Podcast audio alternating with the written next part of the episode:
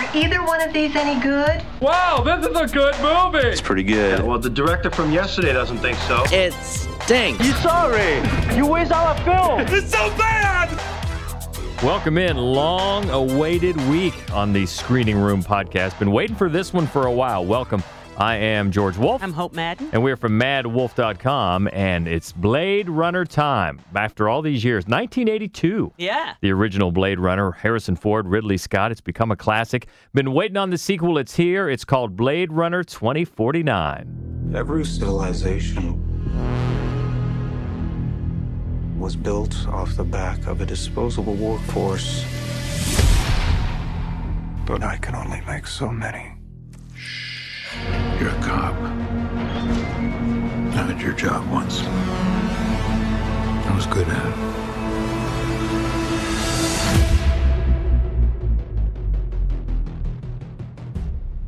I know. What do you want?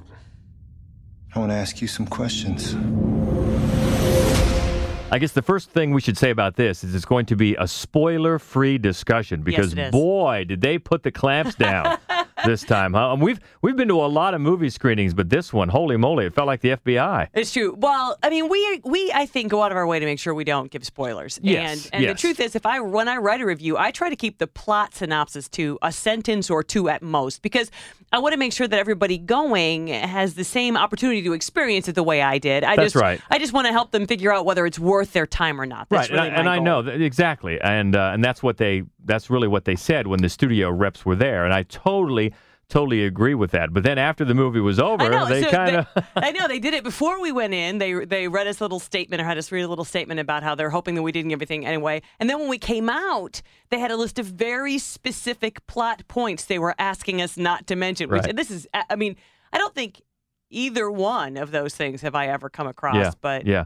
So obviously they're concerned about this spoiler, and we, we you're right, we would never do that, and I, I hope other reviewers or people discussing won't do it. So, but we will set the scene, and a lot is already known. Obviously, Ryan Gosling, and it's no spoiler to say that Harrison Ford is back. We've seen that clearly in the trailers. So uh, beyond that, Ryan Gosling is kind of on a search. Yeah, so he is a Blade Runner, as Harrison Ford's character uh, Deckard was in the first in the first installment, and he is looking for the last of the series of replicants that were made without a lifespan, without Right. a termination. Because we can't have that. No, and uh, you know, as you may remember from the '82 version, the, the the the man who created all the replicants he dies, and it was his last generation of replicants are the ones that don't have a, a lifespan. And then Jared Leto plays years later the new mogul tycoon who comes in, and he builds replicants that have uh, a tendency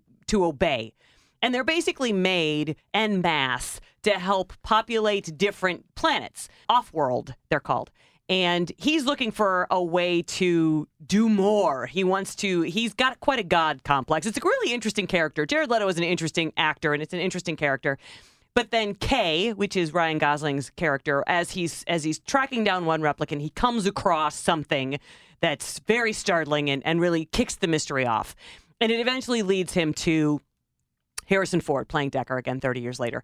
And it's a, it's a much bigger, more unwieldy, though well told story than the first time. And it also, we for the, we get to leave LA. Mm-hmm. So we get to see LA still very rainy, these big monstrous buildings and this, this weird sort of degraded future world. But we also get to sort of take these flying cars to other areas. So it's not quite as claustrophobic or as noir esque. You might as well. You got a flying car. Let's take it out. That's right. Let's stretch its legs a little bit. But- well, I, oh, I'm sorry. Go ahead. I was just going to say, here is where the cinematography of, of Roger Deakins just comes into play. Yeah, if you're not familiar with Roger Deakins, he is one of the most acclaimed cinematographers over a many year career, and he's been nominated for an Oscar, I think, maybe 15 times. Wow.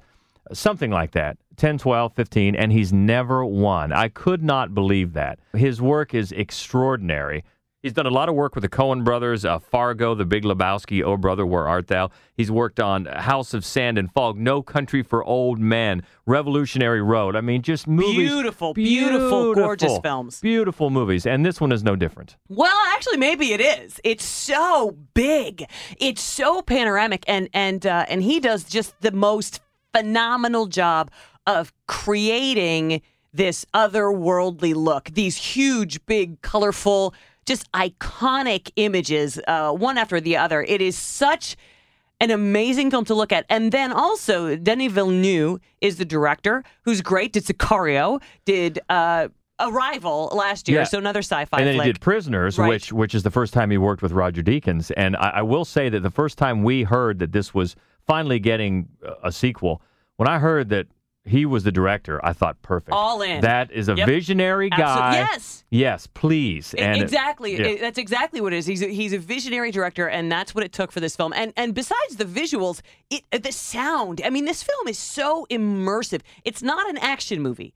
There is not a great deal of action. It is a long film, but you just feel really, as I said, just immersed in this amazing new world. Yeah, that that's an important distinction. That it's not really an action movie. It's more of a of a, of a thinking movie. And and Ridley Scott does have a hand in the movie. He's involved. Executive produced. Yep. Yeah, and I think, you know, I think he was probably very concerned with advancing these themes and bringing in new themes. And it is. It's it's more of a thinking movie than an action movie. But yet, I don't. You know, it's it's long. You It mentioned is. it's long, It but is. it doesn't feel that long. I don't think so. No, I mean, I, I could have probably watched it for another hour.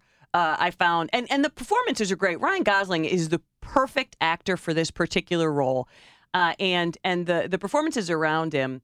Um, Robin Wright is Yeah. great. Yeah. You know, and it's funny. Uh, Dave Bautista plays uh, the first replicant that he comes in contact with and he chases down, and he looks so different Yeah. that it actually took me a minute to realize that it was him. And he does a lovely job. Yeah. You know, the performances top to bottom are great, but as good as the performances are, there are a couple of there are three or four fairly substantial female roles in this film, and uh, and in the themes, I think that that uh, Villeneuve picks up on. He he, I think he he makes an attempt to examine what these same themes, uh, you know, Creation, creation, God, complexes. soulless, yeah. God, what, how, how they are different when they impact the female. Yeah. I just think that he drops it too soon. I I feel like it's it winds up being a bit of a handicap. I think to the narrative itself. Yeah, because uh, we've we've talked. We were talking today before we started recording that when you think about a theme or of a movie where a, a, a man, even going back to Frankenstein, Yeah. Creating another man is one thing, but then when you get into a, a theme or a narrative of a man creating a woman, that brings in a whole new set of um, Yeah, complications and complexities. yes. And I, as we were saying earlier, as far as I'm concerned, the only film that has ever handled that hot topic really, really well is Ex Machina. Yeah, Um. I think in almost every, and it's of course, I mean, from Bride of Frankenstein forward, it it gets brought up Mm-hmm. a lot, a lot, and I really just think it's superficially handled in almost every other film, and to a certain degree in this one as well. Yeah, I think uh, you're right. It tries, it brings it up, tries to address, but doesn't do it as well. And Ex Machina, let's be honest, they they address it at least a certain to extent in Ex Machina with humor. Oh, yeah. uh, and just embrace it full on. Uh, which this one kind of, I guess you'd say, tiptoes around it a little bit to its detriment. Yeah. But still, that's not to not recommend the film. And by the way, thinking of Ryan Gosling and Harrison Ford, if you have not seen the interview where I don't know if they were drunk, where they just the two of them end up into this giggling fit of ridiculousness. You got you got to look it up. You got to look it up on YouTube because it is a scream. But yeah, big recommendations for Huge Blade. Runner 2049. And uh, let's see if that uh, happy theme holds out for the next one. Stranded after a tragic plane crash, two strangers must forge a connection to survive the extreme elements of a remote snow covered mountain. It's the mountain between us. You really hurt your leg. Your phone's smashed. My phone has no signal, and we're pretty high up on the mountain. If we stay here, we're safe. If we leave, search and rescue, they're less likely to find us. Look, I don't want to die up here because you're too scared to take a risk. Someone's looking for us. The pilot didn't file a flight plan. Nobody knows where we are. We're all we've got, me and you. Well, good news if you've been not holding out for a Blade Runner sequel, but instead holding out for Castaway meets Nicholas Sparks, here is your movie. you know, and I think it's pretty obvious why they're putting this one up against Blade Runner. You know, Blade Runner is going to get the audience, but if there's people out there who are just totally not interested in Yeah. sci-fi and you want the Nicholas Sparks kind of thing, uh, this is for you. It's not. It is a novel. It's not a Nicholas Sparks novel, but I wasn't surprised when I saw the the names of the two writers who adapted the novel. One of them has worked on Nicholas Sparks adaptations, so he's got that Sparks feeling. and it's certainly not that bad, but it is contrived and it is telegraphed. But it is saved really from the eye rolling dump heap of travesty by the two leads. You know what? I'm going to stop you there. That actually almost makes me more mad. Because Yeah. so so Idris Elba is a remarkable talent, and he he simply doesn't make as many good films as he should. But Kate Winslet, Yeah. come on. Kate Winslet, what are you doing in this movie? Yeah, she is. She plays Alex, a photojournalist, and she's going to get married the following day, but she's been on assignment. She's in Idaho. She needs to get back to Denver for the wedding, and uh, Ben, Dr. Ben, is Idris Elba. He's a neurosurgeon. He has to get to Denver tomorrow to perform some delicate surgery on a 10 year old. So they both, though, are stranded because of weather. All the flights are canceled, nothing they can do. So uh, Alex overhears Ben's problem and approaches him with a, you know, a proposal. Maybe they could both chip in on the on the cost of a private plane, a charter plane, small plane, and they can both get to Denver since they're going obviously to the same place. So they hire Beau Bridges, Walter, a local pilot with a lovable pooch as his co-pilot. So they get they get up in the air and they're up there about five minutes when Walter has a stroke. You know what Walter could have used, George? An actual co-pilot. That's right. and you know what else he could have used? A flight plan, which he didn't file, which is awful convenient. I will give director Hany Abu-Assad, I hope I pronounced that right, a little bit of credit. He does stage a nifty crash sequence. It's pretty tense, pretty nicely done. And once they get stranded in the mountains there with the the two strangers and the dog, some majestic background, some scenery, but that's about it because it is, like I said, very contrived. Things happen oh so conveniently. And uh, again, it's telegraphed with this sort of melodrama leading into the Sparks neighborhood. Certainly not that bad. You don't have that. Well, there's no kissing in the rain because it's snowing. And there's no ghost that shows up and leads them where they need to go. There, there isn't one of those. turn out that Beau Bridges is her dad right, or something. Right, Yeah. that would have been yeah. Sparks would have done that. Oh, he's not dad, and he's your dad. Uh, but uh, yeah, there's not one of those incredible callbacks like you're kidding me uh, that Sparks likes to do. But it is certainly in that neighborhood. But somehow, you know, the talent. Let's let's face it. As you said, these these actors are extremely talented. They They're are. extremely likable. Yeah. Just seeing them on the screen, they have a you know an effortless grace about them. Um, so They do. Both of them They really, do. really do. They do. I would love to see them both in a better movie. Yes, and so would I, because this is a type of movie. It really to to to work. It is relying on the fact that you are going to go along with these two characters who are wary of each other to be, begin with. They don't know each other. As they reach each other, it wants to reach you through that journey, Mm-hmm. but it can't get there because the writing just the writing just isn't there. If it were there, these actors could deliver it. I Mm-hmm. Firmly believe that. Yeah. And in fact, it, it, it is even more a testament to that because they're able to do as much with this as they do, which makes you care a little bit about these characters as the completely predictable, for the most part, journey rolls on. So if that's your kind of thing and you're really not uh, a sci fi kind of person, you might want to check out The Mountain Between Us, but I can't say that we recommend it. In fact, we wouldn't. No. Uh, but it is, is saved from outright laughing stock by the two leads, who I agree with you. We'd like to see them in better movies. The one we didn't mention this week uh, for a good reason is because we didn't see it. It's the My Little Pony movie. And um, We figure if you're gonna go see it, if you have little kids or if you're a brony, then you're gonna go. And And, we- otherwise, probably don't. you know what? In full disclosure, one of our, our, our son is 24 years old, and one of his friends is a brony. So Well, that maybe he's not still. Do you outgrow it? Is it something you I don't know. Or is it like a They can- lifelong affliction? You're a lifelong brony. Once you're in, you can't get out. There's a movie right there. Maybe that's the My Little Pony movie, and we're We missing know, a great go. thriller starring Al Pacino going, "They pull me back in." Uh, we got to digress. Hey, if you're a brony, if you love that stuff, God bless you. We didn't see it, so take that with what you will. But we did see some stuff coming out on DVD and home video this week, and there is some good stuff starting right at the top. Well, let's start with the one that really, well, I guess not a lot of people saw either one of these, but I think even less people saw Survivalist. Yes, almost no one. I'm going to go ahead and guess almost no one. It was a very, very small release film. It's an Irish movie. Loved it. I loved it so much. Uh, it's a post-apocalyptic thriller. It's not really sci-fi. It's it's not really horror. It's it's kind of an action movie. It's it's very small, incredibly well written, incredibly well acted, spooky. Uh, jarring, difficult, brilliant. Loved it. The Survivalist. Check it out. Yeah, that's and also another one of my favorite movies so far this year, uh, A Ghost Story. Uh, not a lot of people saw that No. either. It is uh, Casey Affleck and Rooney Mara reunited, not only as co-stars, but with the director from the movie they co-starred in, which is Ain't Them Body Saints. Which no one saw either and is also awesome. Also very good. David Lowery is the director and writer, and it's the story of Casey Affleck's basically his spirit, his white sheeted ghost of a spirit, just wandering through time and space as he observes how his wife Rooney Mara continues with her life, and then he does a little time traveling, and it's it's just so abstractly beautiful and moving. I thought. It, it- I'm- I'll be honest. It's not going to be everybody's bag. It's very slow. Um, not a lot of dialogue. It's certainly not. sp- doesn't spoon feed you at all. I mean, there's one. There's one monologue uh, by a different character, really, by just a, a, a really uh, just a one-off character that kind of tells you where the movie's head is at. But other than that, it just moves along at its own pace, and and the themes kind of just float in and out. I love the ending. Um, I just loved it, loved it, loved it. One of my favorites of the year. Yeah, I think right now it's it's probably it's it's firmly in our top five. Uh, probably Oh. for both of us in the top two. Oh yeah, it's it's right up there, right up there, and that's a ghost story. We would recommend that.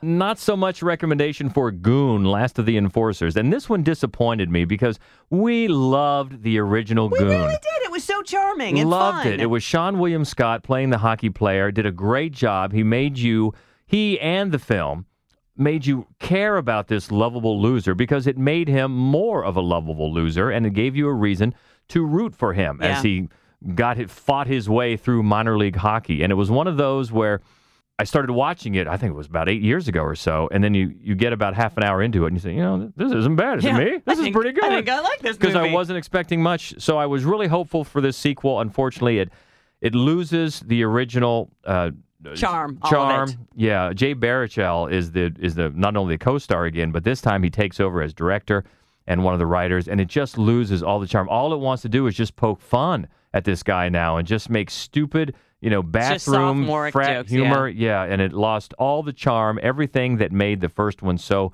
so likable to begin with. So really disappointed in Goon, Last of the Enforcers, but not as much as we were disappointed in the latest Pirates of the Caribbean, Dead Men Tell No Tales. Oh, Javier Bardem. Don't you know that you are Javier Bardem? what are you doing in this flaming turd of a film? Oh. Oh my God, it's the fifth. It's the fifth Pirates of the Caribbean. You know, and I, I'm not lie to you. We loved the first one. Loved it. I didn't expect to. I thought it was a blast. Loved I thought it. it. was wonderful. There are a couple of the But- sequels I didn't hate, but by this point, It's just- honestly, the, the thing I hated the most, and I hated a lot, was that the the character at this point of of Jack Sparrow actually seems like the character itself is poking fun at Right. Johnny Depp and who Johnny Depp has turned into. Exactly. And to me, as a longtime Johnny Depp fan who is sorry to see what he's turned into, that made me sad. Yeah, it has. It's turned into a caricature of itself. All the fun is gone. You're just you're just kind of shaking your head at it. Except for I will say, I will still give it some props for some of the visual effects. Sure. I did like those. But other than that, oh my, it, it should just be Pirates of the Caribbean. Can we stop now? Please. Please, can we stop? So big thumbs down on that. But uh, on DVD, home video, please check out Survivalist and a Ghost Story. We love those. Next week, looking forward to, well, we're, we're looking forward to three.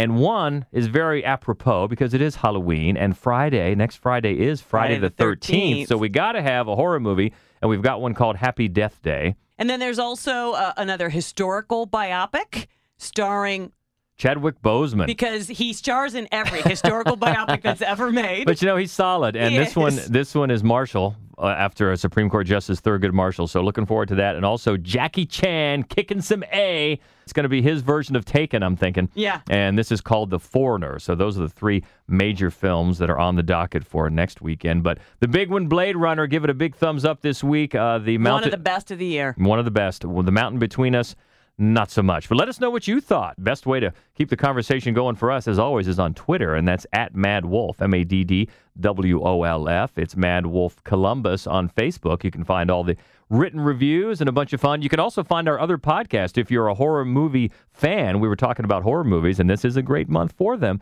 You can check out our other podcast that deals exclusively with horror movies, and that is called Fright Club. You can find that on the website as well, and that is at madwolf.com. Until next week, love to hear from you. The Screening Room podcast is a presentation of the Columbus Radio Group and MadWolf.com. She is Hope Madden. He's George Wolf. And this is the Screening Room podcast. See ya. I do wish we could chat longer, but I'm having an old friend for dinner. Bye.